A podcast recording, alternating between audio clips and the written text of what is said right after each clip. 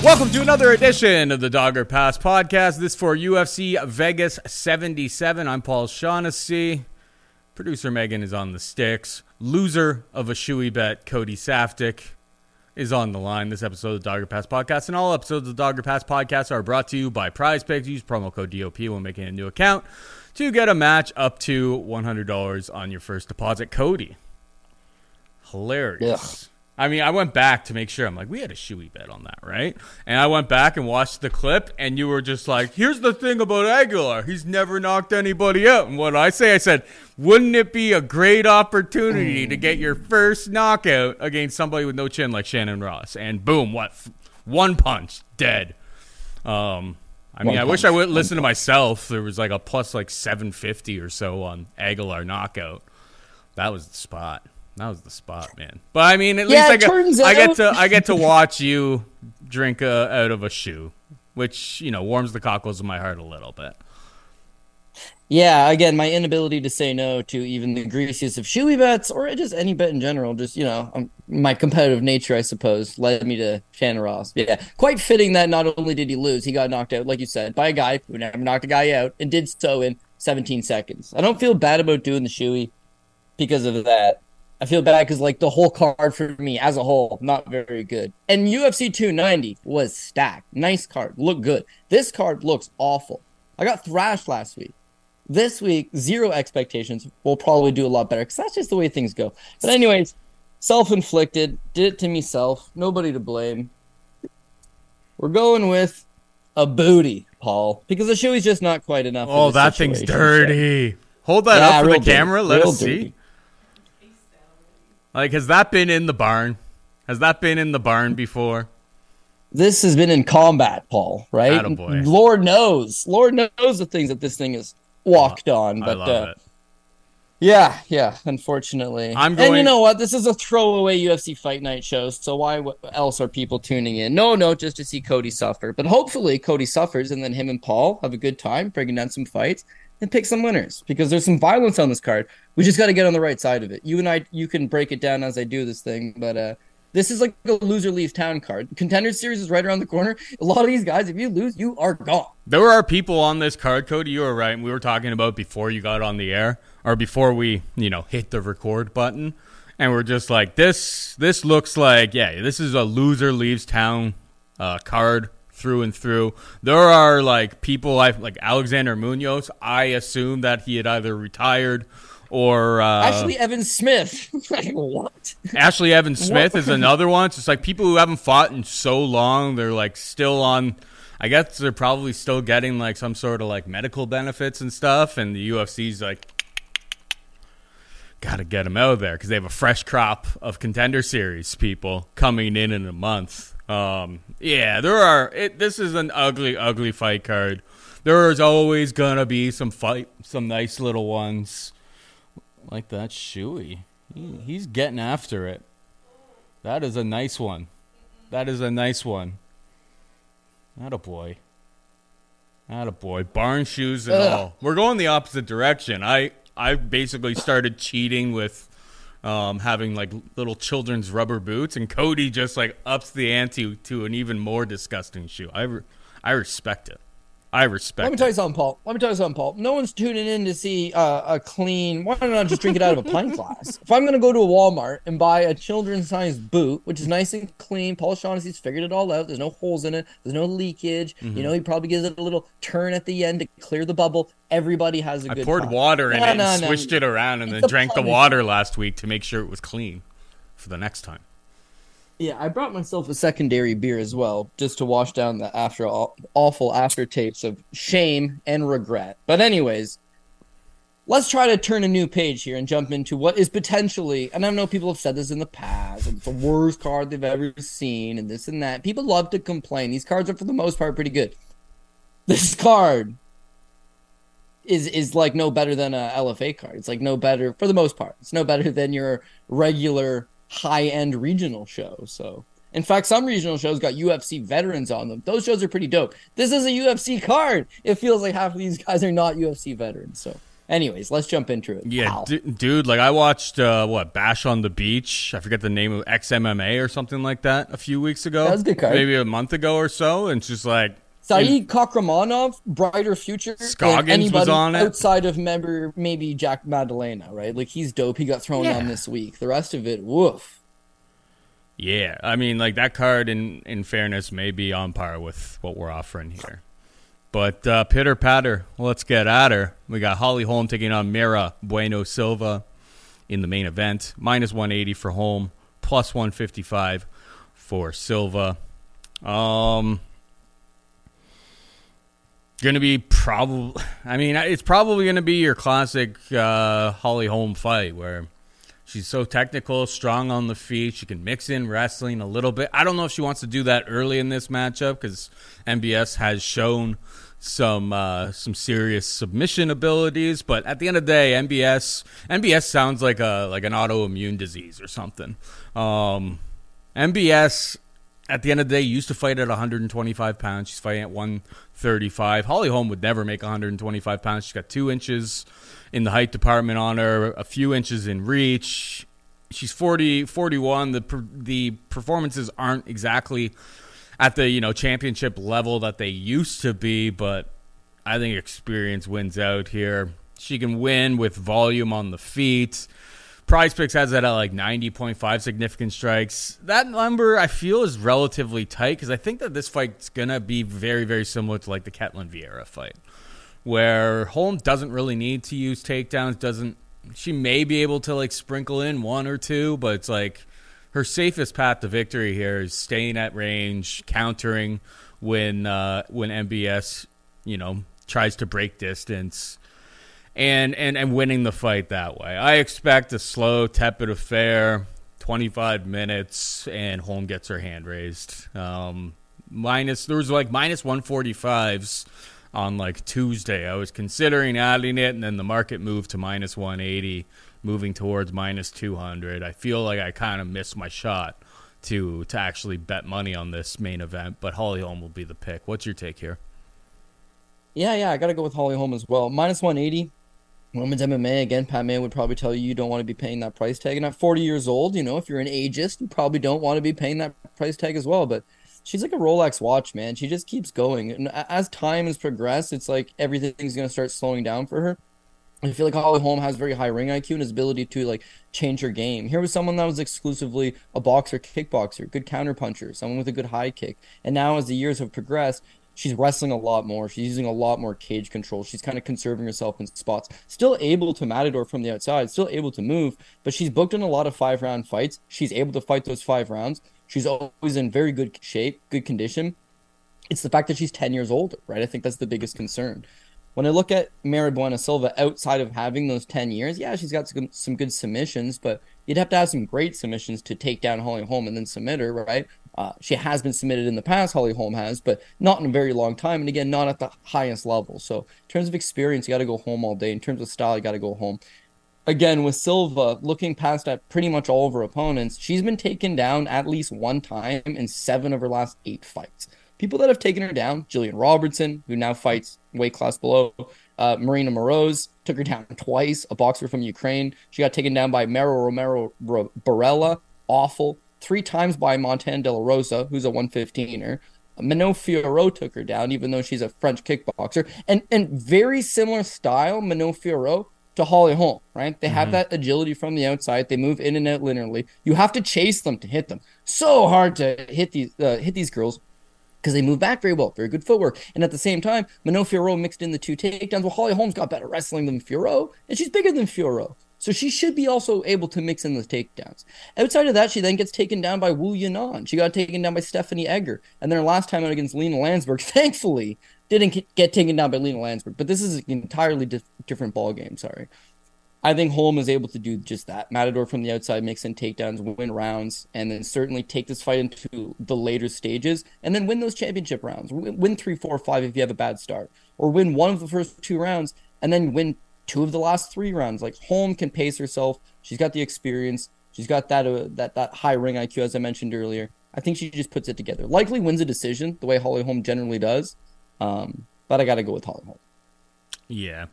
It sounds like we're all, yeah. And then on Prize Picks is like ninety point five significant strikes. I don't know. I feel I like if it. I don't know. I don't know if I like that. Well, I, exactly. I said like it was. I it kind of reminded me of the Ketlin Vieira fight, which Holm ended up losing, but was you know very very hotly contested in terms of um, the scorecards and all of that. But she got ninety-six there, so it's like there may be a slight edge, but I think she's gonna mind her p's and q's, and like ninety doesn't seem too far off. So I don't really see much of an edge there. Won't be adding the main event to my Prize Picks tickets this week. Moving on down, we've got Jun Young Park taking on Albert Duraev, minus one fifty for the Iron Turtle. Uh, Duraev can be had for plus one thirty. What are your thoughts here, bud? Yeah, this just seems like a spam bet on the underdog because I think it's going to be a close fight, and I think Duraev could have a lot of success against someone like the Iron Turtle, Jun Young Park. But man, when I think about it, I think Park's got a lot uh, good going for him here. Mainly Duraev, when you think about him, here's a you know, here's a tough Russian takedown artist. He's a strong physical guy that's going to peel you to the ground and put a mauling on you. And although he is capable of doing that, there's some major red flags across the board for him. So when he jumped on the Contender Series, it was his first fight in three years. Guy hadn't fought for three years, the prime of his career, and then all of a sudden he jumps onto the Contender Series and wins a first-round submission. His fight with Roman Kopylov, U F C debut, he gassed pretty good in that Kopylov fight. He was right tired in the third round, and he got hurt in the third round. The other thing worth noting is that he went one for nine in takedowns against Roman Kopylov. Mm-hmm. Now, Roman Kopolov's issue is that he just really can't wrestle, right? That's his issue. He's not a good wrestler. So for Duraev to go one of nine against him, big red flag. Big enough of a red flag that, you know, we jumped on Joaquin Buckley thinking maybe Buckley could stuff these takedowns and hurt him. And that's exactly what happened. He went two for nine on takedowns against Joaquin Buckley, but ultimately couldn't hold him down, couldn't get him down consistently, had to stand. He's more of a low output guy, gets his eyes swollen shut. I thought I had him figured out. So unfortunately, I give back my profit from that win because I bet Chidi and Jaquani's next time out. And it's like, it's a close fight. Uh, again, he goes two for three for takedowns against Chidi and Jaquani, so a much better result. But there's against like a tall Muay Thai fighter who gives up takedowns fairly easily. You can wear on him. I thought he definitely got hit a lot, definitely got stung a lot. And against Park, Park's going to have a lot higher volume. He's a better striker. He got knocked out by Robocop, but outside of that, he very much is the Iron Turtle. He's durable. He's got okay cardio. And, and he's not the easiest guy to take down. You saw two, three fights back, I think it's two fights back against Eric Anders. Anders had a ton of cage control time. You know, he even did get a few takedowns. Just didn't really hold them down, didn't get much going with the cage control time, and ultimately the judges sided with the volume from Park. Now, a lot of people complained online, man, it's t- takedowns all day from Anders versus some volume off the cage from Park. That's what we're maybe going to need here if you're going to take Park. You're going to need the judges to side with you because I think he's going to have the volume. I think he's going to do the damage. I think he's going to win the striking exchanges, but there is a plausibility that either Duraev does take him down or struggles to take him down, which I'm thinking happens, but is able to just hold him up against the cage and maybe some win some time like that. Now, when I watch back on the Duraev stuff, he's not a hold you against the cage for fifteen minutes kind of guy. He wants to fight, right? The guy wants to put on a show. He wants to bang. He wants to club you with that overhand right. He wants to try to mix it up. And so if he tries to fight Park, then uh, it's a good fight. It's a competitive fight. Duraev can win it, but I do think I would ever so slightly favor Park to get the job done. So that's where I'm going to end up going here. I'm going to lean ever so slightly to Park as well. Uh, on Prize Picks, I think they got like forty-four point five significant stri- or forty-four point five significant strikes. I like that to go over. Got the over on that. Yeah, like Park's sure. been finishing his last two fights, but it's because he's been taking on guys who can't really grapple, and he's been taking advantage yeah. of the fact that he's a much better grappler than them. Been taking them down and finding what rear naked chokes in both of those uh, those last two fights uh, against uh, Chilulin and Joseph Holmes, respectively. I think that's kind of off the table here. He's not the better wrestler. He's going to be trying to keep it on the feet, use that chin.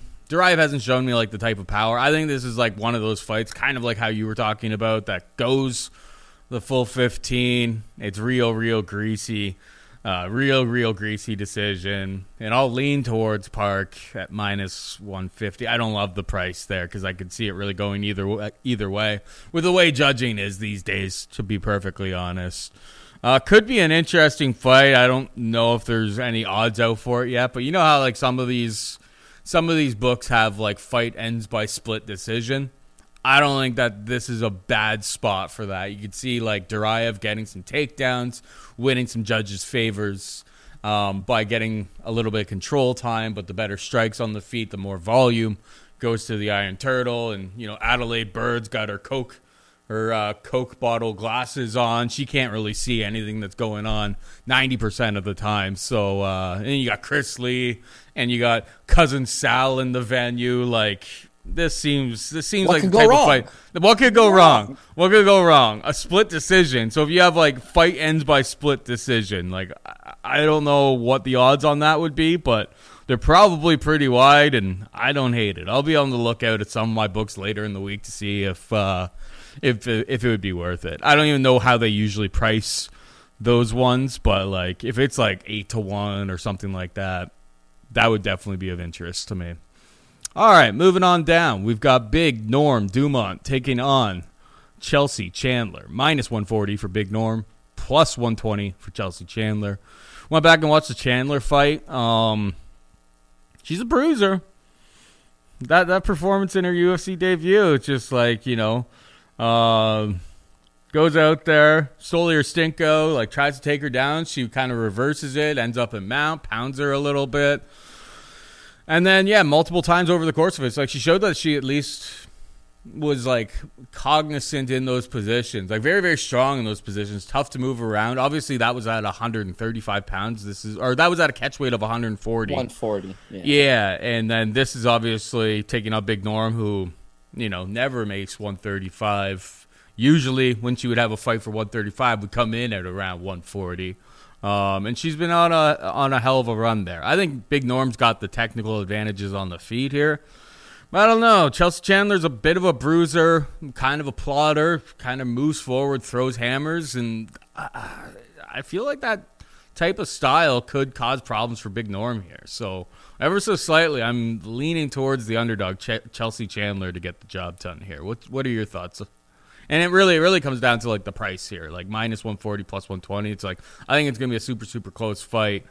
Um, Chandler showed in that, in that Stolyarenko fight. That's like, you know, she, uh, if she can keep that pace, thirty-eight significant strikes in the first four minutes and fifteen seconds, like, Big Norm's going to be in big trouble.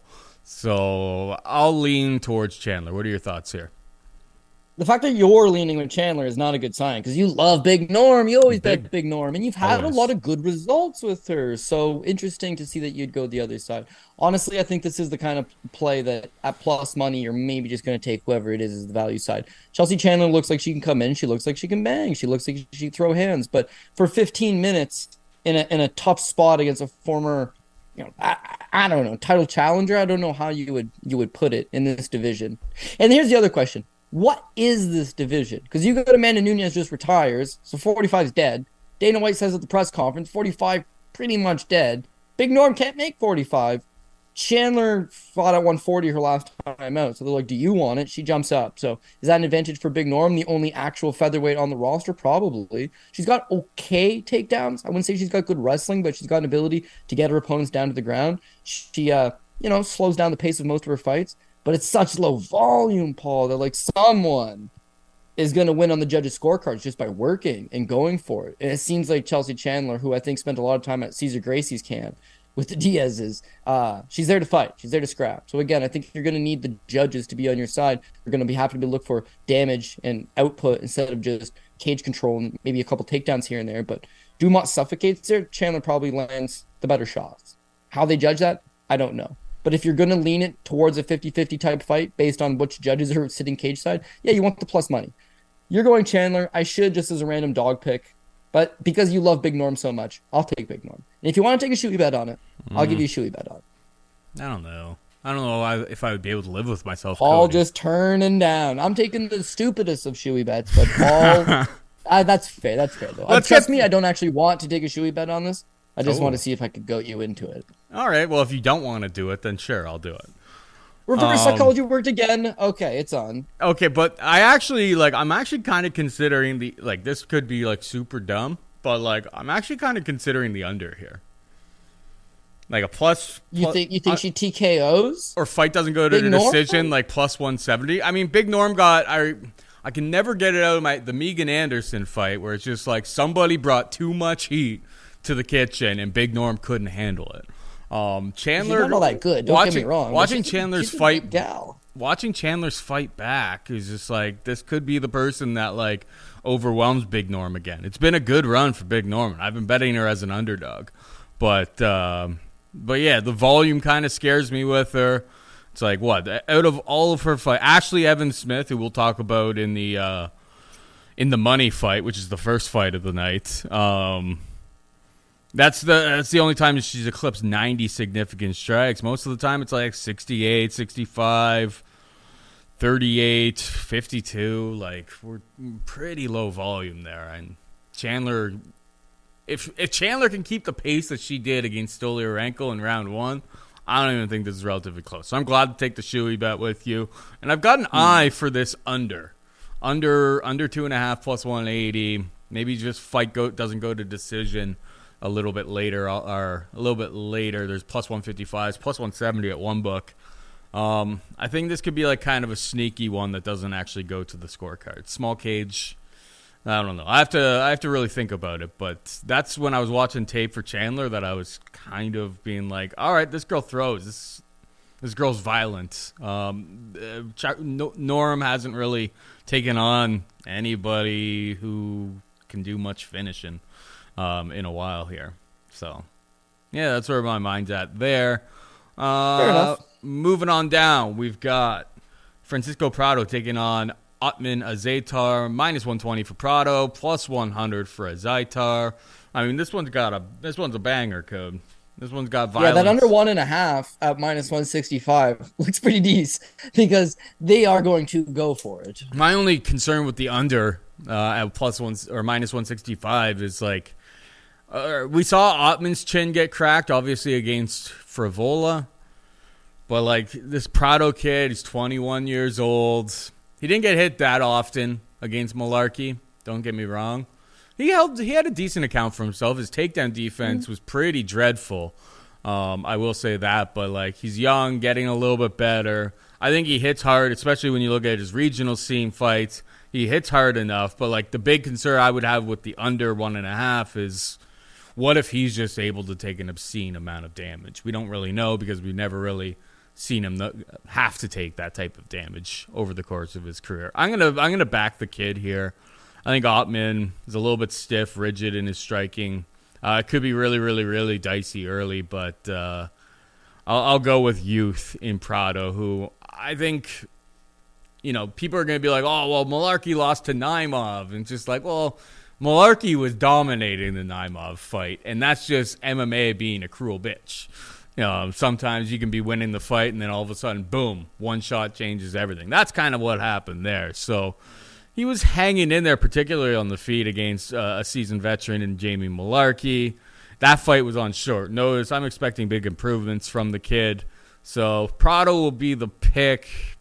I'll be looking for, like, Prado props for the towards the under. Um, I think Ottman, we we saw that's like, you know, he makes a really good hammer, but he's not a great nail. Uh, Frevola put his lights absolutely out. So I'm going to side with who I think could potentially have the chin to endure uh, a really, really tough, like a really, really crazy war early between these two guys. Prado for me, what about you?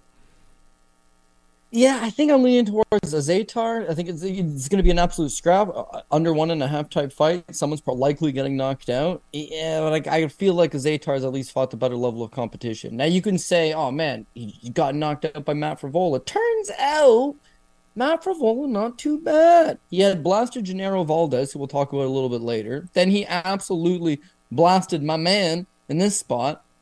And then he goes on and knocks out Drew Dober, the first guy to ever knock out Drew Dober. Absolutely filthy K O.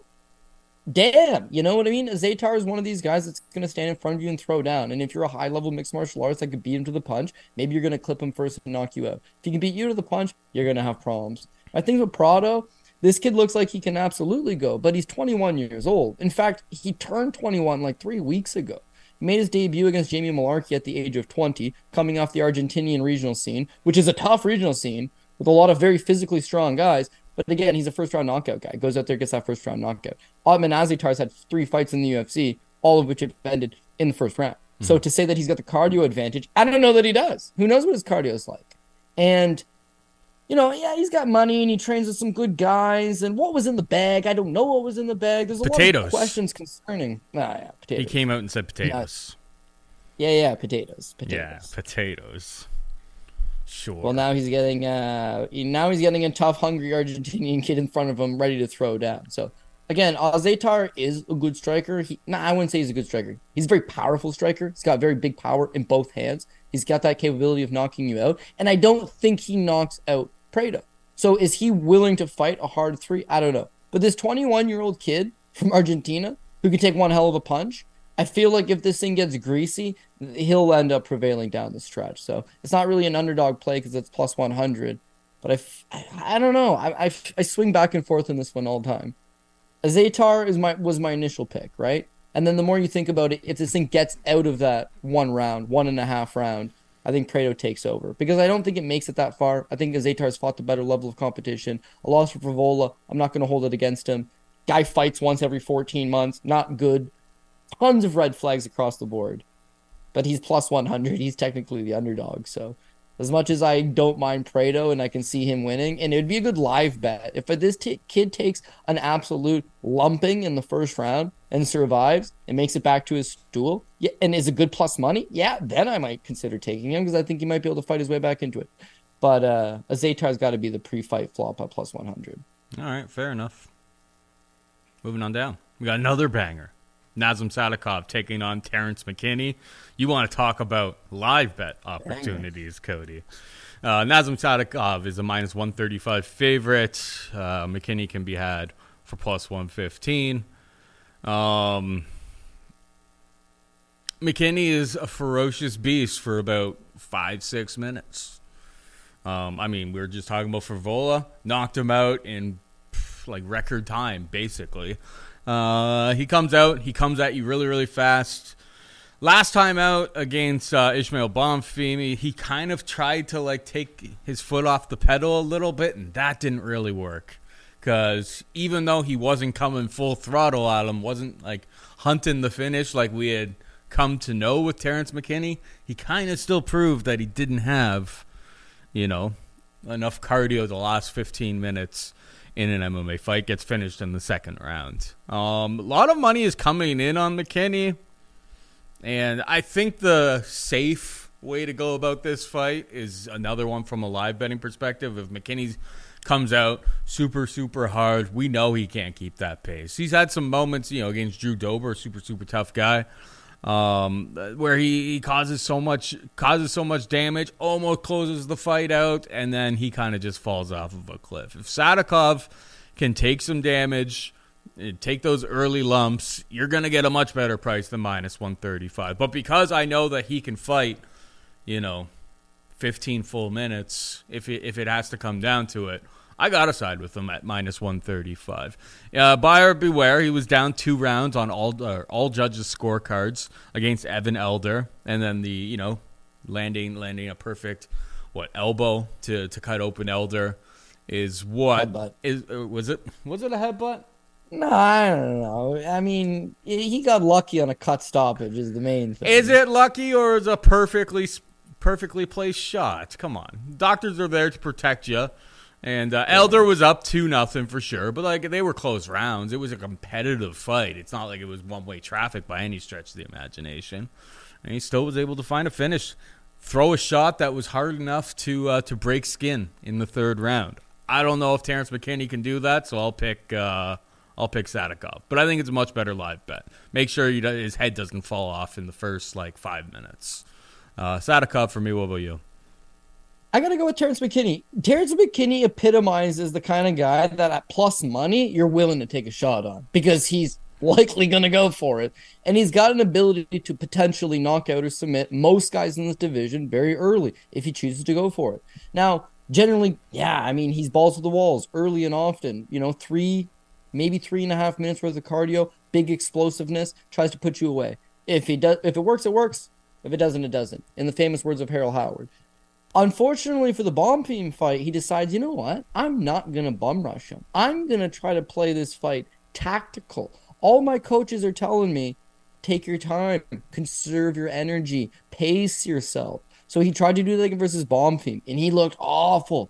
He did not look like himself. He was not explosive. He sat there and let the fight come to him instead of bringing the fight to Bomb Theme. And as a result, spectacular K O, flying knee. Lost the first round for the record and then gets K O'd in the second round with the flying knee. So bad news, bad news. But right away, he jumps on social media and he's like, I let everybody get in my head about pace yourself, take your time. I need to go back to what I do best. And that's go out there and try to get the finish. And I think that's what he's going to do here. Because when you look at Sadykhov, Sadikhov's got one pro loss. First pro fight, by the way, it's his debut. But he gets rear-naked choked in a minute, right? Outside of that, you can make the argument that he's fought softer level of competition. And then the Elder fight, he got knocked down. He got hit plenty. He's down two rounds against Elder. And then comes back and gets the cut stoppage. If he can survive long enough, and he's one of these tough, you know, uh, Team Sarah Longo kind of guys. If he's tough enough to last into the third round, then it's hard to imagine McKinney in a third round, to be perfectly honest with you. But the wrestling should be there for McKinney. He should be able to rack up takedowns. You've seen Sadykhov give up two takedowns on uh, the Contender Series against Ash, uh, Ahmed Hassamdaza, who's not very good. But he gave up two takedowns there, and then he gave up a takedown to Elder, who's more of a striker. I think the wrestling should be there for McKinney if he wants to use it. I think the explosiveness, the speed advantage, the power advantage is also there for McKinney if he wants to try to get to the punch, land something, swarm him, and put him away before the kid get the kid gets started. I'm looking at that one and a half because this is a pure violence fight. And with McKinney plus money, I think you could do a lot worse. So I think he gets it right. Clearly, the kid's got a ton of talent. He just needs to figure out how to put it together. Now, he's either going to put it all together or he's going to end up being like Melvin Gillard and have all the talent in the world, but just like zero direction and ability to tie a good game plan together and then, you know, falter out in life. Ah, not in life, but falter out in mixed martial arts. Melvin faltered out in life. I'm not going to put that burden on Terrance McKinney.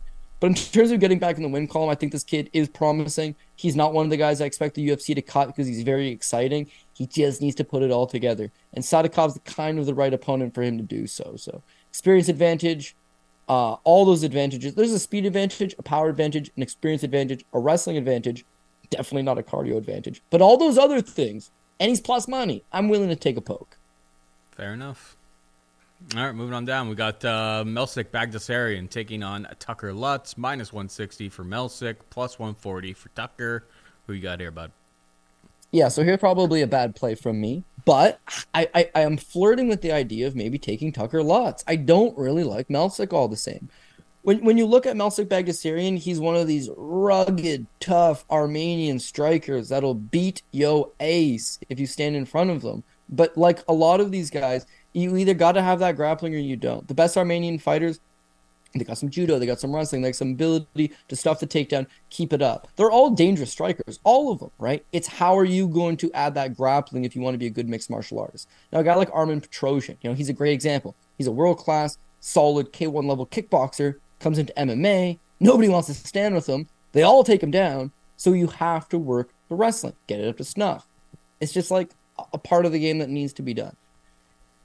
When you look at, say, Edmund Shabazian, here's a kid with all the skills in the world, right? He needs to add that wrestling and add that grappling to his game plan. But he's through Edmund Tverdian, and he spends a lot of time with Edmund Tverdian. And as a result, he never adds those elements to his game, and he fans out. Sure, he's moved to Las Vegas, but it's ingrained in him. He's behind the eight ball now. Was a young prospect, now is trying to play catch-up.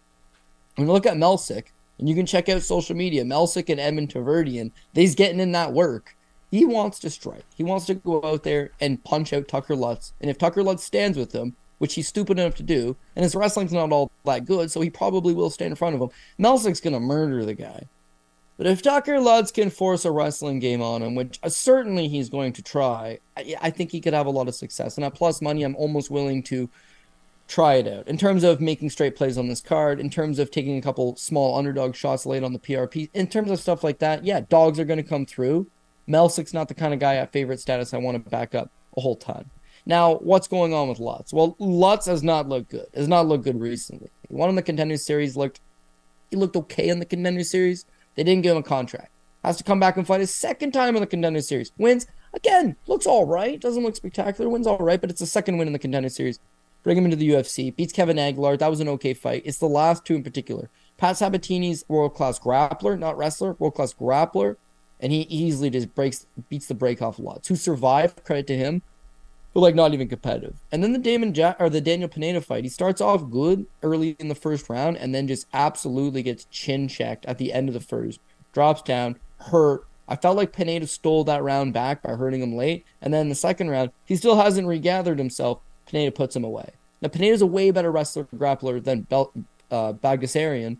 So, yeah, maybe Lutz just wasn't able to take him down and wasn't able to really force his game plan on him. But it's very concerning to me that if you're going to get rocked that bad, taking on a tough Armenian killer, you're probably going to get chin checked at some point, and I wouldn't want Lutz. So this is like mostly a stay away fight. If you're the pass type of person, just pass altogether. If you're looking to play this low, low, low in the priority level, play it that way. But I feel like Lutz got chin checked his last time, didn't like it, realized what he needs to do. Sure, he got submitted, but he was hurt before. Need, needs to know what he needs to get back to, which is the wrestling, and just try to take him down and out-grapple him. And so, probably a bad play. I have zero confidence in Tucker Lutz, but I feel like there's an angle there that he can out-grapple him and use some wrestling. So, again, zero confidence out of me, but I got to take some underdogs here and there. I'm going to take Tucker Lutz very reluctantly. Yeah.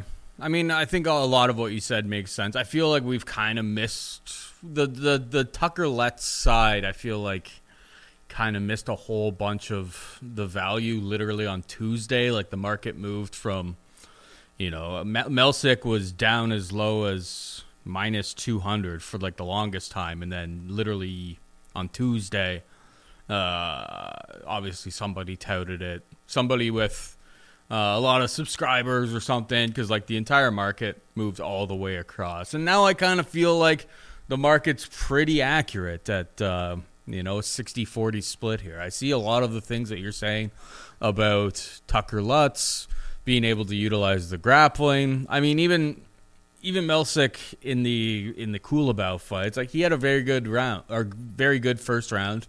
Um, you know, the volume's always kind of low, but he was landing some good stinging shots there. He has one kick caught, and then it's like yeah, all she wrote. Didn't even Give, get taken down. Gives up his back, loses, yeah. yeah, gets choked out. Like, it was pretty, pretty ugly, man. Um, and then Tucker against Pineda, it's like, I don't really like his striking defense. So I feel like Melsik could definitely exploit the hell out of that on the feet, land some massive shots, um, and cause some big problems for him. So, like, at minus one sixty, plus one forty... I don't know if there's very much meat on the bone. I think the market has corrected itself, sadly. Uh, I don't think I'm going to be betting it myself. I'll lean towards Melsik, because I'm just not convinced in Tucker Lutz's wrestling ability. But, um, yeah, I mean, if I was doing a P R P, this would be all the way at the bottom of the list, because I don't have too much. I completely agree. I don't have too much confidence in this one at all. But uh, we move on. We got Viktoriia Dudakova taking on Istela Nunes. Minus two hundred for Dudakova, plus one seventy for Nunes. Nunes is kind of in a bunch of her fights showing us that's like she can she can definitely cause some serious problems in like the first round, first seven and a half minutes. But her one glaring, glaring weakness here. Like, I mean, she knocked Wariki down. That should have been kind of a telltale sign of what was going to happen with Wariki yeah, against Denise Gomes is that, you know, her chin. We may have to remodel or uh, rework our models on the on the Mexicans can't get knocked out, Cody. Um, no, no, no. Pat Pat models king. Pat models works above every other model. The C F dot seen. model supersedes yeah, yeah. the Mexicans can't the get knocked, profitable. knocked out model. It's the most true. profitable model in the game, okay? So Pat wins again. It's what happens. And, uh, yeah, that's what I chalked that one up. You know what? I, I always like C F D O P. I live I live by it. And I see a lot of money coming in on Nunes here, but my, my biggest my biggest problem here is it seems like the one thing that Dudakova can do is what Nunes struggles with. It's like Sam Page, that fight. It's like Sam Page was getting rocked all the way around in round one, and then was able to survive and was able to um, absolutely, you know, like win all, all all the wrestling exchanges down the stretch in that fight. And then, like, I believe there was a point loss in round three as well, which made, like, the scorecards kind of funny and all of that. But Nunes' big, biggest struggle is that she, her wrestling, her defensive wrestling has been a massive, massive red flag. Dudakova was, like, a big-time underdog for her Contender Series fight. Um, she was like plus two fifty underdog um, on yeah. the Contender Series. And then now she flips into coming in as a favorite. It's just like, don't get me wrong. I really struggle to see how I would ever bet minus two hundred Dudakova. And I imagine on top of that, her by decision is probably close to evens or something like that. Nah, her by decision plus one seventy-five could have some interest to me. Um, Dudakova's going to be the pick. I like going with the C F dub, but I feel like the one thing Dudakova does well is what is how she's going to win this fight, which is just, you know, consistently stick to the wrestling game plan and hold control. Um, so Dudakova for me. What about you? Oh, it sounds just, I feel just sick just saying that code. Yeah, listen, if Bellator M M A has taught me anything over the last six years, uh, it's that young, hot, blonde, undefeated Russians, no, that usually doesn't go too well. They get exposed at some part. But all blatant sexism aside, and inadvertent sexism, I don't mean it in the slightest, like, bad way. It's just she's twenty-four years old. She's got the look. She's undefeated. She's barely been tested. It's very easy to jump behind Dudakova. Now, if she comes onto the Contender Series, everyone does the tape research. Everyone che- looks into it. Here's a girl that's fighting amateur as recently as twenty nineteen. Is an I M A F champion. Fought a decent level of amateur. But she's still very green. She's very young. Jumps on the Contender Series and then wins. It was like a plus, somewhere in the two forty range, I believe it was. Plus two forty underdog. So there wasn't a whole lot of support for her. But she goes out and she gets a win over, you know, an unde- fellow undefeated. Only uh, she was an eight and oh Brazilian prospect, I suppose. But yeah, four takedowns. Four takedowns. nineteen significant strikes landed. So no ground and pound. No real submission threat. She was able to outpower and take her down. Istela Nunes, meanwhile, is your quintessential Brazilian murderer. She will come and put it on you. She is explosive. She's got heavy, heavy power, and she cannot fight longer than, just like you said, about seven, seven and a half minutes. But I'll be damned if this girl hasn't looked somewhat good in all of her U F C fights. Her fight with Ariana Carnelosi, man, she started off good. Uh, she actually outstruck her sixty-two to thirty-six overall, with the five takedowns, and she gassed out. She loses the fight. But she shows she can strike. She won early. She faded out. Her fight with Sam Hughes, she smokes Sam Hughes in the first round. It is a beating. In the second round, Sam Hughes is like, oh, she's tiring, and I can wrestle her. The takedowns come a lot easier. The explosiveness is gone from Istela Nunes. All of a sudden, takedowns work. Sam Page breaks her down. And then just like you said against Yasmin Jeriqui, knocks her down early. Look good, explosive early. The pace from Jeriqui um, Jeriqui catches up with her and kind of fades her down the lane. I don't know that she's able to get her cardio to snuff. I don't think this is someone that's going to fight a fifteen-minute fight solid. I think she's going to come out. She's going to either knock you out in that first, you know, round and a half or fade out. In the case of Dudakova, she's going to give Dudakova a hell of a fight for the first round. So why would you bet Dudakova at this money line right now? Mm-hmm. If you like her, bet her after the first round. She'll probably get dummied in the first, the way Istela Nunes beats most opponents in the first round. And just like Sam Page, just like other girls in the past, after the first, take her down, grind her out. You'll get a much better money line on this thing for after sure. The first round, which I would assume Nunes probably wins. Dudakova needs to slow her down, survive early, get that wrestling going, and I think you're going to have a much better idea as the fight progresses. So much better live betting opportunity. But in terms of the pre-fight flop, so we've got to make a pre-fight pick. I think I will also take Dudakova, because I think cardio and wrestling are like two things you need to win a fight. And Nunes is oh and three in the U F C because she lacks both things. So, you know, can't get behind her. This is good dog money to get behind her, but why not just, I don't know. I, personally, I just I can't do it. Pat's probably right again, but personally, I just can't get there. Yeah, I think you did a lot better if you, you know, grabbed the opener at plus four hundred.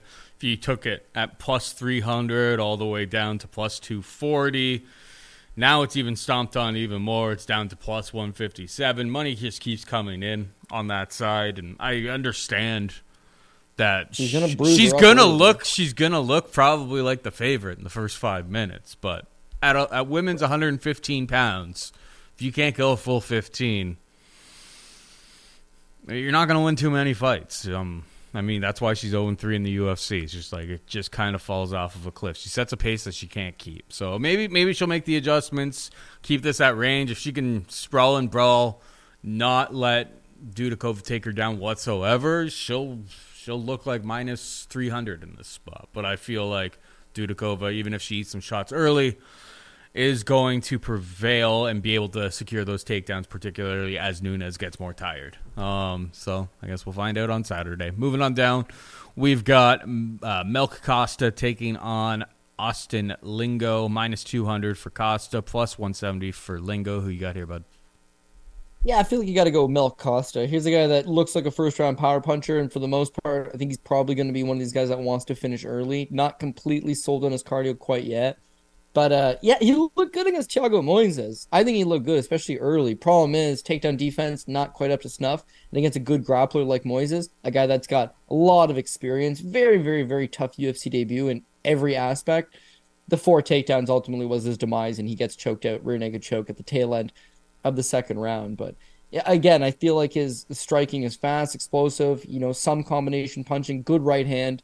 Austin Lingo, meanwhile, it's very basic. It's like straight in front of you, you know, doesn't move a whole lot. One twos, one twos, jab, maybe throws the right hand. And if, I think it's injuries. He just doesn't fight a whole lot. He was the L F A champ way back when, but he fought one fight in twenty twenty, two fights in twenty twenty-one, took twenty twenty-two off, and has had one fight in twenty twenty-three, four months ago against Nate Landwehr. In that fight especially, he's coming off of a bunch of cancellations due to injury, and he started off decent against Nate Landwehr. I'd say he won the first round against Nate, but he looks super robotic and choppy. And then in the second round, as soon as he starts to fatigue, Nate's pace is just too much with him. He just swarms him, eventually gets him down, rear naked chokes him. With Melk, I feel like it'll be much of the same. Maybe Lingo stands in front of him early, but he's going to get start getting chopped up. He's going to start getting hit. He's only twenty-nine. He's in a good gym. He could come out as a better version of himself. But Melk's sophomore outing in the U F C, I feel like he'll have made the better adjustments. He's a little bit faster. He's a bit of a crisper striker. I'm worried about his takedown defense, but Lingo doesn't mix up his wrestling in any of his fights, mm-hmm. nor do I think his wrestling's all that good. So it, the basicness of his one two, one two, one two, I feel like that'll get figured out.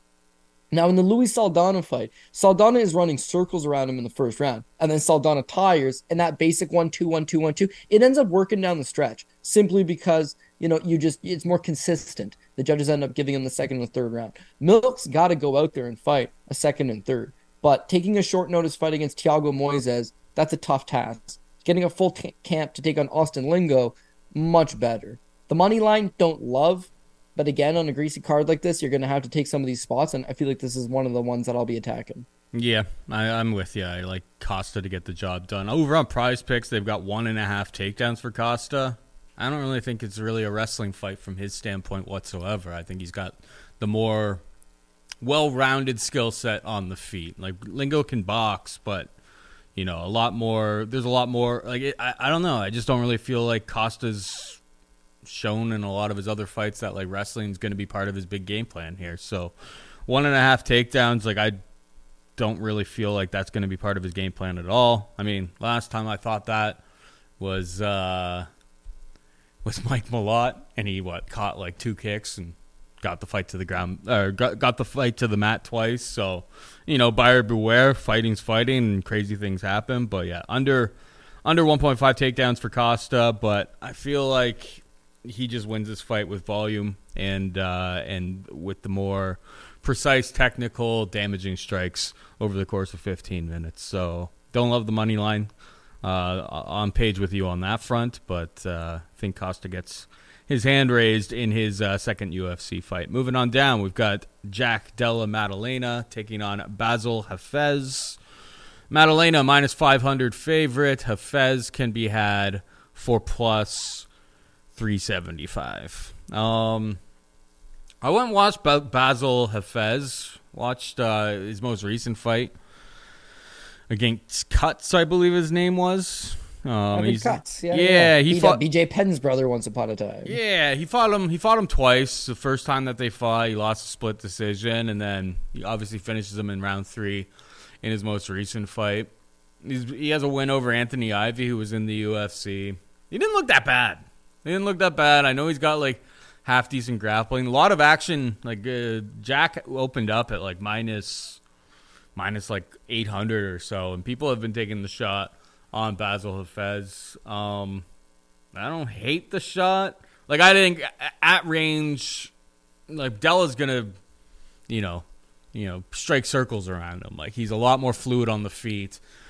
But Basil, it's like, at least he's not like a complete one-trick pony. It's like he can, and what he did in that Cutts fight, which, I mean, he was basically taking on another grappler. So, you know, maybe his striking looks a little bit better because he's not taking on somebody of Jack's uh, ability, capabilities up there at all. But, you know, he had like decent timing on his counters. He throws with a lot of ill intent, a lot of power behind him. He's built.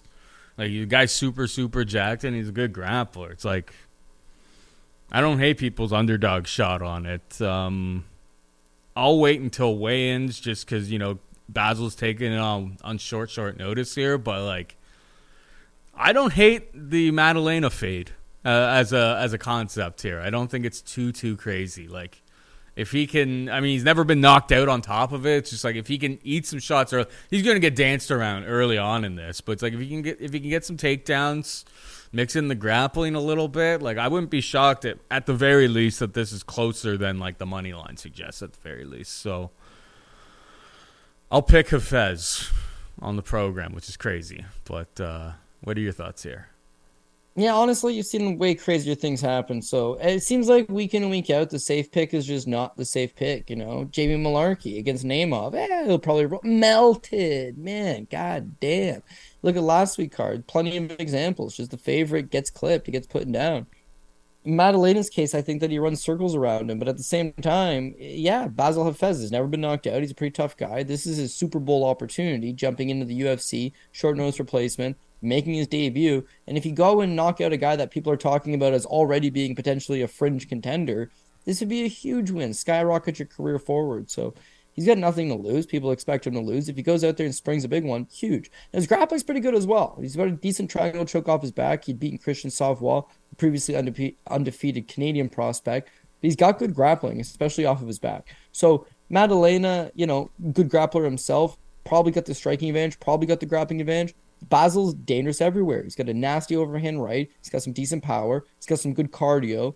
You mentioned the first time he lost to Evan Cutts by split decision. It's a five-round fight. Mm-hmm. The second time, also scheduled for five, he puts him away inside the distance. So the guy can keep on chugging along, and I think that if you're thinking about betting him now, the best bet would to be bet him after the first, right? Um, bet him after Maddalena.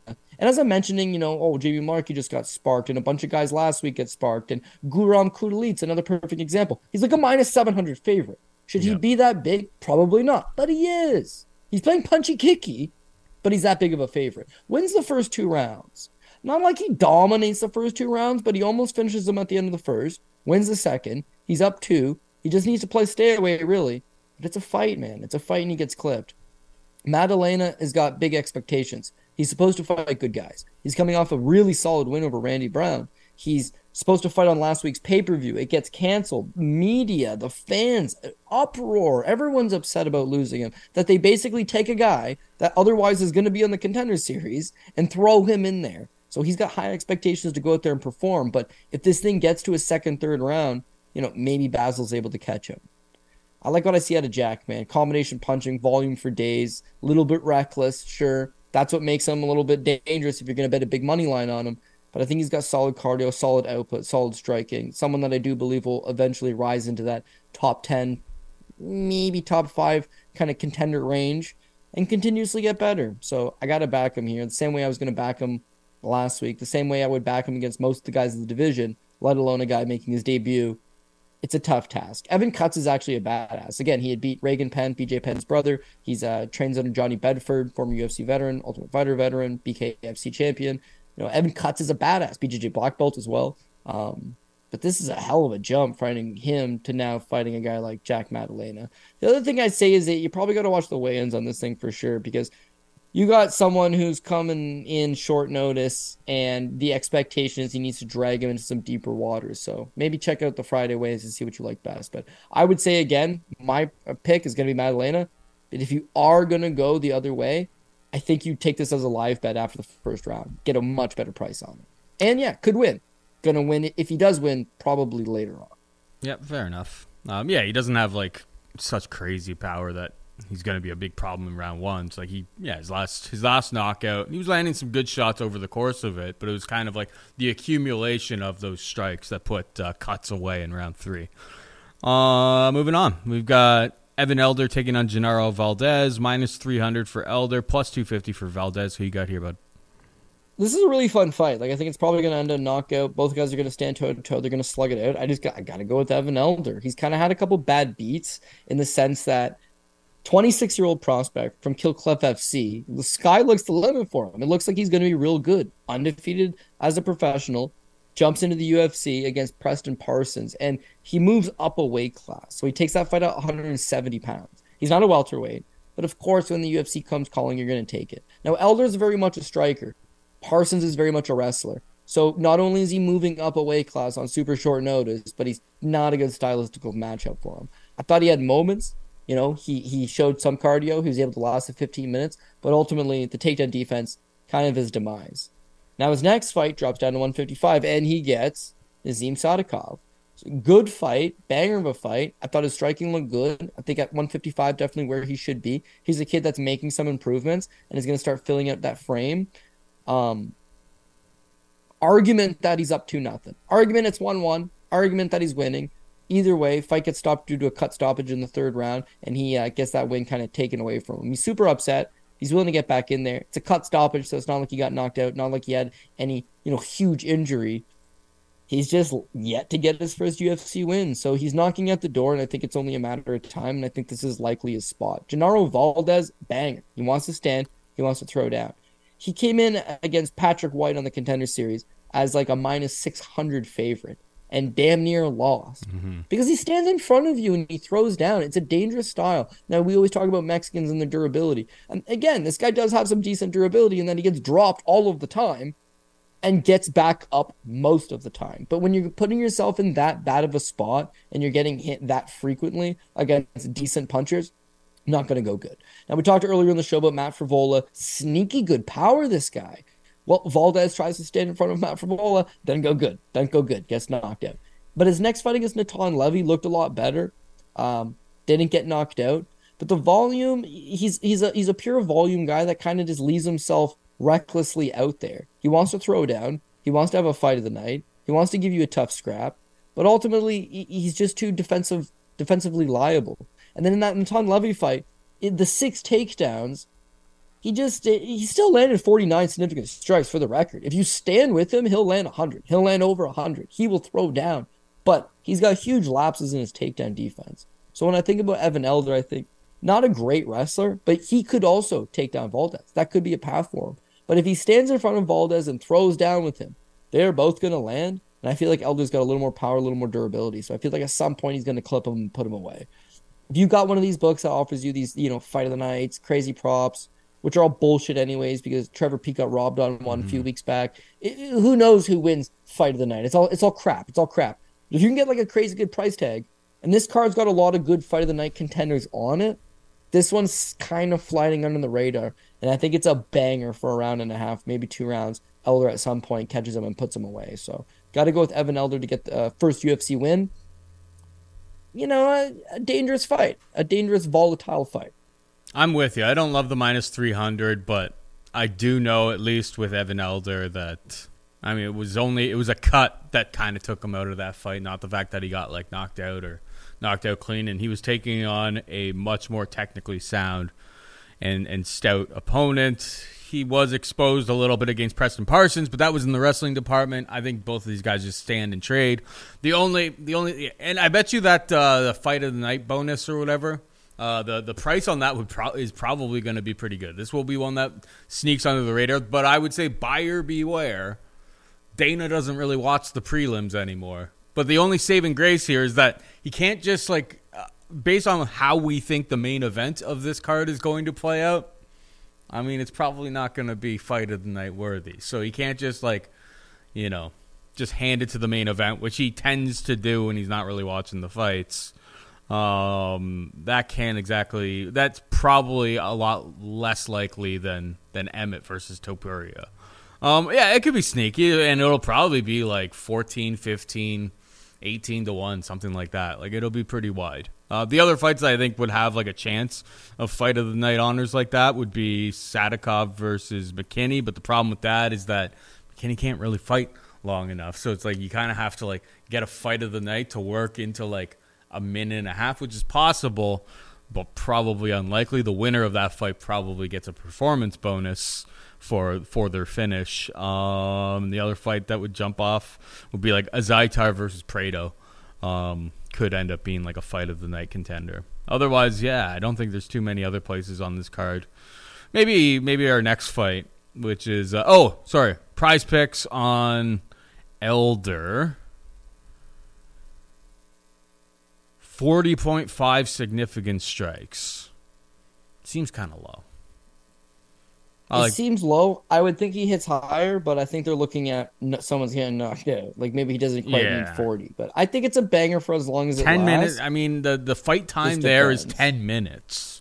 Like that's what they've got the, the fight time listed at on this. I mean, over one and a half is minus one fifty-five. So the over one and a half is what has been getting.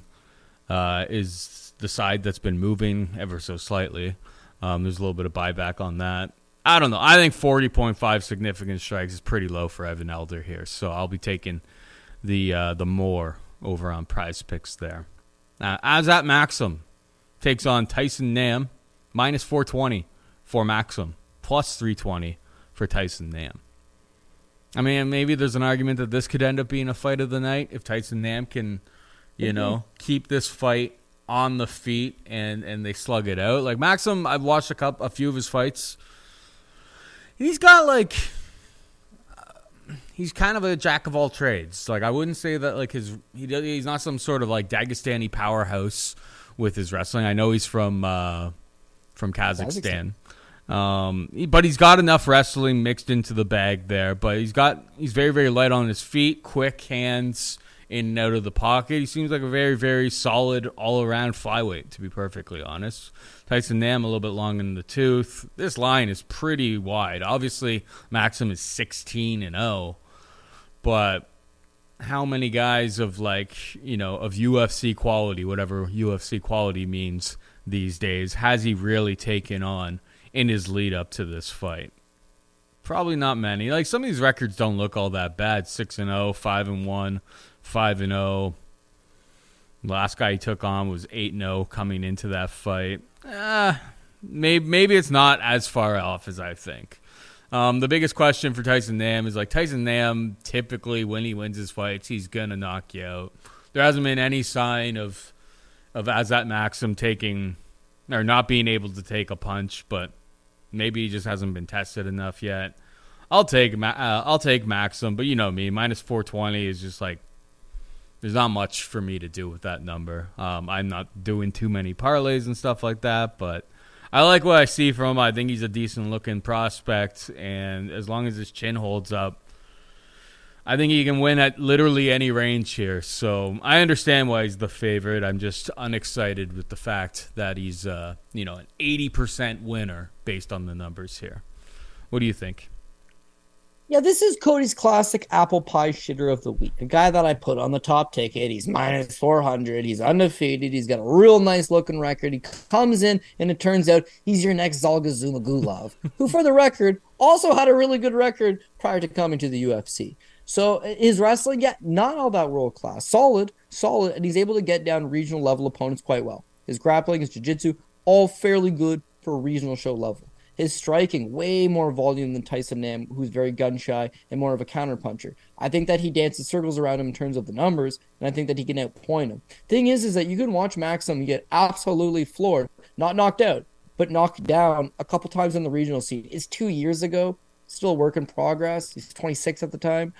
But he leaves himself out there to get hit. And there's the one thing with Tyson Nam. Tyson Nam has a one hundred percent takedown defense in the U F C. He trained at Team Quest in Portland, Oregon, despite the fact that he's Hawaiian, for the record. He spent a lot of time in the Pacific Northwest in Oregon grinding and wrestling. His takedown defense has always been pretty good. And although his numbers are very, very low in terms of volume, his power is killer. Now, big knockout over Ode Osborne a couple fights back. You you do see when he wins, his win condition is usually the knockout. Now, these tough wrestler boxers, they can stuff a takedown and they can land that nuclear shot. They're always going to be dangerous. And they're always going to be dangerous when you're betting them at, at long odds. Because if Maksum comes out here, shoots a couple takedowns half-heartedly, doesn't get them, And as a stand, volume, volume, volume, and then eventually you run into something. On the regional scene, you can afford to get dropped and work your way back up. Against Tyson Nam, not a whole lot of guys get back up. So it's a dangerous proposition. But ever so slightly, yeah, Tyson Nam's fighting as a one hundred twenty-five pound fighter, and yet, you know, he's forty years old. It's not like a very forgiving weight class. It's all speed. He doesn't have a whole lot of speed. He doesn't have a whole lot of, you know, he's got solid cardio because he paces himself, but not a whole lot of volume, not a whole lot of speed. And quite literally his last fight, he kind of, I wouldn't say all the way shot, but he looked fairly shot to me against Bruno Silva. Bruno Silva worked him over, hurt him, got him down, was able to take his back and rear naked choke him. I feel like it's just eventually that point of his career where he's not quite as sturdy as he used to be. But all these guys, just like Morgan Freeman in the movie Million Dollar Baby, they got one more left in them. You don't know when it's going to be, but they got one more left in them. Tyson Nam does pose a threat, especially at these odds. He's live. But, you know, you know me. It's just the way it is. I'm going to have to buck up and go Maxim. I don't think first ticket, maybe first ticket, maybe second ticket. Again, there's a lot more research, and, and, and I got to w- watch weigh-ins as well. But he'll probably be up there. The only saving grace is if he gets melted. It's early in the card. Maybe you want to rebuild if you want to go that route. This card's so greasy, I don't necessarily recommend rebuilding. But at least it's early enough in the card. I got to go with youth, speed, agility, volume. His wrestling's okay. Maybe he's the first guy to go out there and take Nam down. And a prime Nam gives him all types of trouble. A thirty-nine-year-old, forty-year-old Nam maybe still gives him some trouble, but not enough for me to go the other side. So I got to go with the uh, U F C debutant to get the win. Yeah, nobody's taking down Tyson Nam, eh? No, solid, solid. Now, he's taken I mean... on some decent wrestlers, uh, but not a ton of them, like in the U F C anyway. If you, he also yeah. fought in Russia for a few years. The guy's pretty tough. You know? I mean, for, if you're gonna bet like Nam and you want to take a shot that like maybe Max or or Azat Maksum hasn't really taken damage against like an elite, like a higher level of competition. I mean, there's like plus six hundred, and I, I I highly doubt he's gonna win by submission. But you know, there's like plus six fifty on Nam by knockout. It's not the craziest thing. It's not, no, the not the craziest thing. thing. Not the craziest thing. Um, all right, moving on. We've got Alexander Munoz taking on Carl Deaton. minus one sixty-five for Munoz, who I forgot had a job because it's been two over two years. Wait till the next fight. And he takes on Carl Deaton, who can be after plus one forty-five. I mean, I, yeah, I forgot that Munoz was a thing. Like a thing that was on the U F C roster. I was just like, oh, like I, I assume the guy maybe had retired. Um, yeah, what was it? It was April seventh, over two and over two years now. April seventeenth, twenty twenty-one um, was the last time that he was out there. Wrestling is always solid. Volume is not horrible. Um, he's a he's a decent enough fighter, and I think I understand why he's the favorite here. Carl Deaton, not much of a wrestler whatsoever. Um, taken down pretty much immediately by Selecki last time out. Wasn't able to do very much off of his back. And, um, you know, was able to fight out of submissions, but didn't really have much of a get-up game. If Munoz comes out here, plays that game plan, we've seen him be able to wrestle. He could make, he could definitely... Uh, win this fight with relative ease, to be perfectly honest. So Munoz, stick to the wrestling. Don't be dumb. Durability's always been pretty solid on his side. Um, yeah, stick to stick to the wrestling. Hold position, rinse and repeat. Don't really hang out at range and just swing hammers with this guy. I mean, I think maybe maybe maybe if he was fighting more often than like the last two years, we would actually have a much worse price on him here. If the guy who's, you know, he's consistently been able to put up wrestling or take take his opponents down, shows up here and sticks to that type of game plan, minus one sixty-five doesn't seem that bad. I don't think I'm going to be able to pull the trigger on it though, because that large of a layoff, it, I have no idea what this guy's been up to. Definitely going to wait for weigh-ins before I do anything with this fight. What's your thought here? Yeah, that's obviously the biggest concern is that he's been off for a really long time. He's been off because he's been specifically injured. And it's I always say it, oh, a guy took two years off, guy took three years off, but he's still relatively young. They only got better from here. And, and I'm sure that is the case for Alex Munoz, but he's thirty-three years old, so he's not jumping back as some refined prospect make, ready to make a, you know, a second kick at the can. He's coming back as a thirty-three-year-old man who's been off for almost three years, and we just don't know where he's at. Banged up, injured, thankfully out of a good gym, obviously going to be in shape. Um, in terms of training with that level of training partner, yeah, yeah, he's going to come in ready to go. But yeah, can he go three rounds? I'm not so sure about that. When you watch him on the Contender Series, he ragdolls Nick Newell with his wrestling. Thing is, Nick Newell only has one hand. So to not finish him, to not, I don't know, th- that one always stuck out to me, that here's a guy that can wrestle but is not going to necessarily put those other pieces together. And then him versus Nazareth Hakparas took him down, got a takedown going, but otherwise just took a serious beating. And then him and Luis Pena wins the first round. I thought he won the second round. It ends up being a split decision win for Luis Pena, but Munoz gassed out in the third. Had taken him down four times in the first two rounds. Third round, tired, overextending, gets beat up, probably still won the fight. Unfortunately, judges disagree. Second round was kind of, you know, the toss-up, I suppose. So three years later, because his last fight's Luis Pena, three years later, is his cardio any better? Probably not. Massive ring rust, injuries that he's had to work around, thirty-three years old, relatively past your prime as a as far as professional athletics goes. Yeah, or is he just a two-round guy? Thing is, two rounds might be all you need here against Carl Dean, because his takedown defense doesn't seem to be there. He shouldn't be in the U F C. He's a, at best, mid-level regional scene fighter from Michigan who happened to be training full-time in Las Vegas, needs somebody, Deaton's licensed, he didn't want his last fight, throw him in there against Joe Selecki. And I remember the first round, clear as day. Well, of course, I rewatched it not that long ago, too. But the first round, Joe Selecki is on his back for, oof, I don't know, four minutes. And the commentators, the whole time, unbelievable the defense by Carl Dean. This guy is the real deal. After the first round, the second starts, the little, the little Twitter thing, whoa, Carl Deaton stock's going up with that round. How do you figure? He had a guy on his back for four minutes. Oh, but he survived. Oh, but he survived. And then the second round, he gives up his back, and then he gets rear naked choked. Tough call. Alex Munoz takes him down. Alex Munoz outgrapples him. The a- Alex Munoz that last fought three years ago is better than Carl Deaton in pretty much every aspect. The guy that's coming back three years later, even if he's made slight improvements, should be enough. So I think the takedowns come early. I think they come often. I think he takes his back.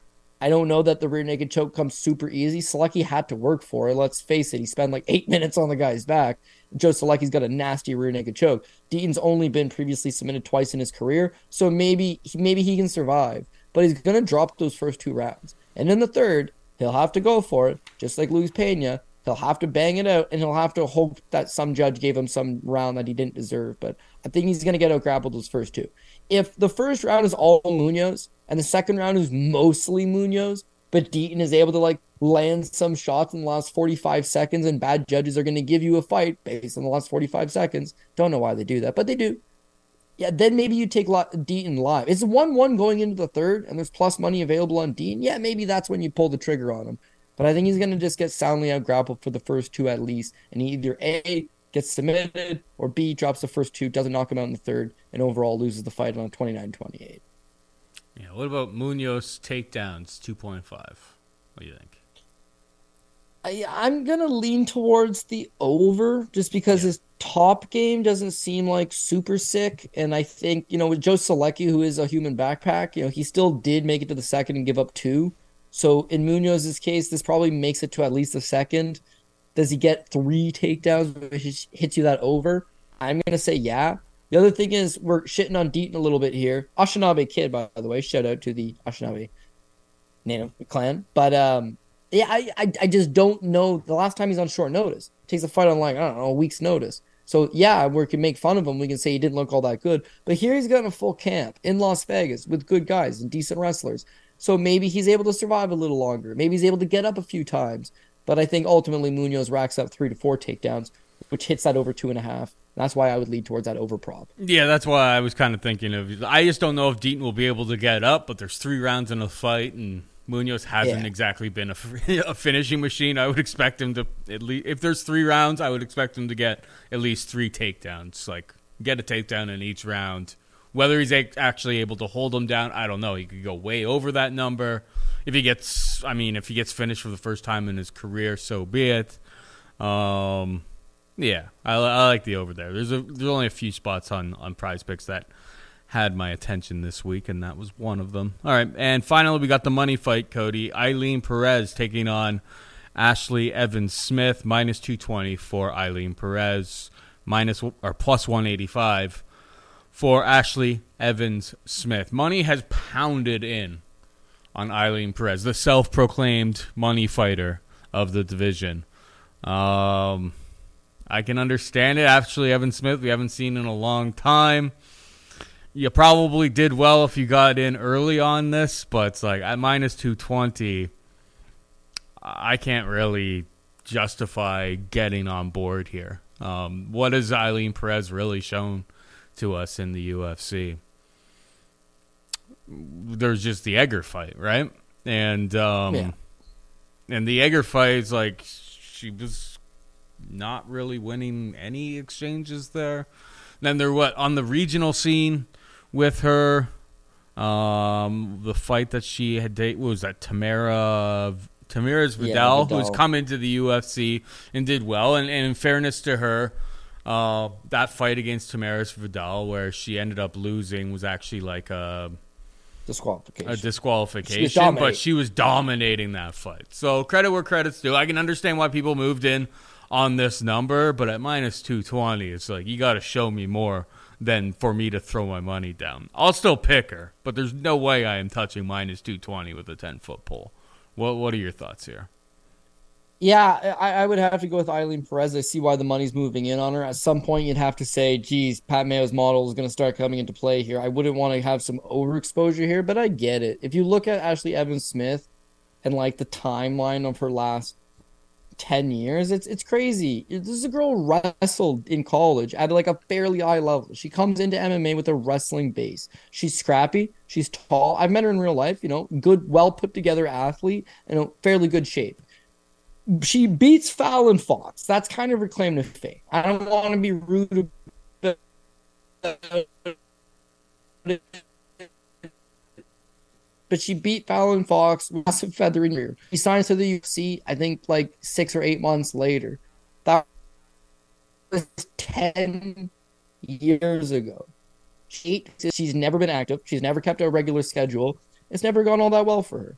I mentioned she comes in with a wrestling background, and yet she pretty much gets out-wrestled by all of her opponents. She went two for ten against Andrea Lee in takedowns. Not really that good of a wrestler. But, you know, she goes through the motions. She gets chopped away. She gets beat up here and there. I don't know. Shit happens. Then she starts dating this guy named Jules the Jackal, Julian Rebo. He's most famous because he, uh, remember that video? It's like tattooed guy gets beat up by nerd, and it's Ben Nguyen. And Ben Nguyen mm-hmm. punches at the guy. He's tatted face to toe. He was dating Jessie Jess for a little bit. He ends up trying to, like, physically assault her, and she head kicks him. Yeah, that guy. Yeah. Oh, God. So Ashley Evans Smith dates Jules the Jackal after all of this stuff. Like, she knew exactly who he was. And I see this thing with Felice Herrig where she's like, oh, me and Carlos Sparz like reached out to her because we're on The Ultimate Fighter and blah, blah, blah. And it's like, this guy's a piece of shit. Don't, don't go for it. And it's like, ah, oh, she does anyways. That falls apart. COVID happens. Then there's this video. She, her and her boyfriend, her new boyfriend, her and her new boyfriend end up going to this person's place and stealing a bunch of their like P P E. Going out there in, like, masks. They had stuff on their, their deck. Like, Google it if you want to. But she's, like, human trash. Her whole life is spiraling out of control, okay? So, so what does an ex-athlete who's thirty-five, now thirty-six years old, who hasn't had a fight in three years, who's irrelevant within the division, who somehow, I don't even know she's still on the roster, okay? What does someone like that do? Well, I met her in real life. I could tell you. Decent looks. So she starts on OnlyFans. Launches an OnlyFans account. She's making some bank. I think the U F C at some point's like, you got to take a fighter, you're off the roster, and now she's jumping in there against Eileen Perez. She comes from a wrestling background, but I just don't know that the wrestling's there. It, at, at her best, one would figure she's rugged, she'll stand in front of you, she can throw a little bit, and she can wrestle a little bit. Eileen Perez is a little too green that maybe Rebel Girl Ashley Evans Smith can go out there and give her some serious problems. But coming off three years with the with the stuff that her personal life's been going through, you know, eight fights in the last decade, uh... Yeah, Eileen Perez just wants it a lot more, fresher, younger, hungrier, and very physically strong. Edgar's a big girl who's a judoka black belt and has nasty grappling, has fought at the A D C Cs, has grappled Gabby Garcia, uh, physically strong girl. I, I don't know that that's the case. It'll be as much of a problem grappling Edgar as it would be Ashley Evans Smith. So I think Perez just mashes her into the cage, takes her down when she needs to. If not, you know, just keep it in the clinch, rough her up, test her that cardio, and show her why at thirty-six it's hard to jump off a three-year long layoff. So I also have to go with Eileen Perez. But of course, as the money line continues to grow and grow, at some point you're going to have to decide if the risk is worth the reward. Well, Perez eat, uh, inside the distance, bro. Inside the distance most definitely has a shot. Ashley Evans Smith, typically very durable, went the distance with Norma Dumont, who's a decision Three player. years, Andrea how Lee, much has she been you know, training? All all fair points, all fair points. And I don't think she's been training all that much. I think she's largely banged up. I don't know if this is a cash grab. And then the other thing that you got to look at is her entire career. You know, she fought Beck Rawlings, a one fifteen-er, at one twenty-five. You know, she had fought Ketlin Vieira at one thirty-five, but she's outsized at one thirty-five. She lost to Ketlin Vieira. She lost to Sarah Moraz. Mm-hmm. Okay, she drops down to one twenty-five and beat Beck Rawlings. She tried to fight Andrea Lee at one twenty-six. And then was like, I can't make this weight anymore. Comes back up to one thirty-five against Norma Dumont, and that's the last time we've seen her. If she had made some significant improvements, that'd be one thing, but I'm banking on she did it. Uh, the speed, the athleticism, all of that started to decline. The ring rust is going to be there. And Eileen Perez is flying under the radar because nobody really knows who she is all that much. She's oh and one in the U F C, and when you watch her regional show tape, it's like in a, it's like in a, I would say it's in a gym, but I've seen good fights in a gym. This is like, it's like a basement. I don't even know. Like it's it's not high level M M A, and yet the girl she gets disqualified against also ends up in the U F C and wins her debut. So I keep saying this a lot now lately. It's like there's a lot of fighters from Argentina, from Venezuela, from Peru, and the training is not the highest level. The you know the facilities aren't the greatest, but they are very very physically strong. They They're want hungry. it, and there's a. They're so hungry, and there's a crop of them coming up every week. So Ribovich was a badass last week. I expect Eileen Perez to be the Argentinian badass this week. All makes sense to me. All right, we are just about out of time. But before we go, Code, in with the P R P. Yeah, again, not feeling great about it, but I think we'll be able to tie something together. We're going Holly Holm. We're going with Jun Young Park. We're going to go with uh, Norma Dumont. Oh, man. We're going to go with Ottman Azaitar, dog number one. Terrance McKinney, dog number two. Tucker Lutz, dog number three. Vikoriia Dudakova, definitely bet that thing after the first round. I don't like that minus two hundred. We're going to go with Melk Costa. We're going to go with Jack Maddalena. We're going to go with Evan Elder, uh, Azat Maksum, Alexander Munoz, and Eileen Perez. So thirteen-fight card, three underdogs, a lot of greasy plays in between. It's all about getting the right order, and that's what I'm going to look to do. So, yeah, again, the tape study doesn't stop. Friday's weigh-ins, try to get as much info as we can, and then try to put the right uh, the right configuration together, right? The right bout order. Yeah. Um, yeah, my favorite three plays on Prize Picks, people have been asking for this type of stuff on the Twitter machine. Uh, Costa, less than one point five takedowns. Uh, Elder, more than forty point five significant strikes. And uh, Munoz, more than two point five takedowns. Yeah, it's it's slim pickings out there.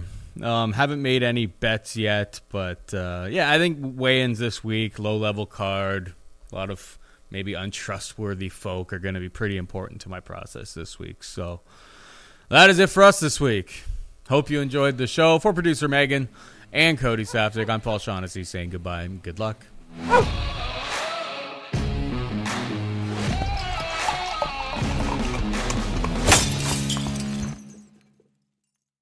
Everyone is talking about magnesium. It's all you hear about. But why? What do we know about magnesium? Well, magnesium is the number one mineral that seventy-five percent of Americans are deficient in. If you are a woman over thirty-five, magnesium will help you rediscover balance, energy, and vitality. Magnesium supports more than three hundred enzymatic reactions in your body, including those involved in hormonal balance. From functional medicine doctors to mental well-being and female hormone experts, we all know that magnesium is the one mineral to improve all aspects of well-being and health. But which one? Magnesium Breakthrough from Bioptimizers, the trusted choice recommended by leading experts, with seven best-absorbed forms of magnesium to ensure your body receives the support it needs for overall well-being. Go to bioptimizers.com slash balance today and use code balance ten for ten percent off. Support your journey to wellness at B-I-O-P-T-I-M-I-Z-E-R-S dot com forward slash balance.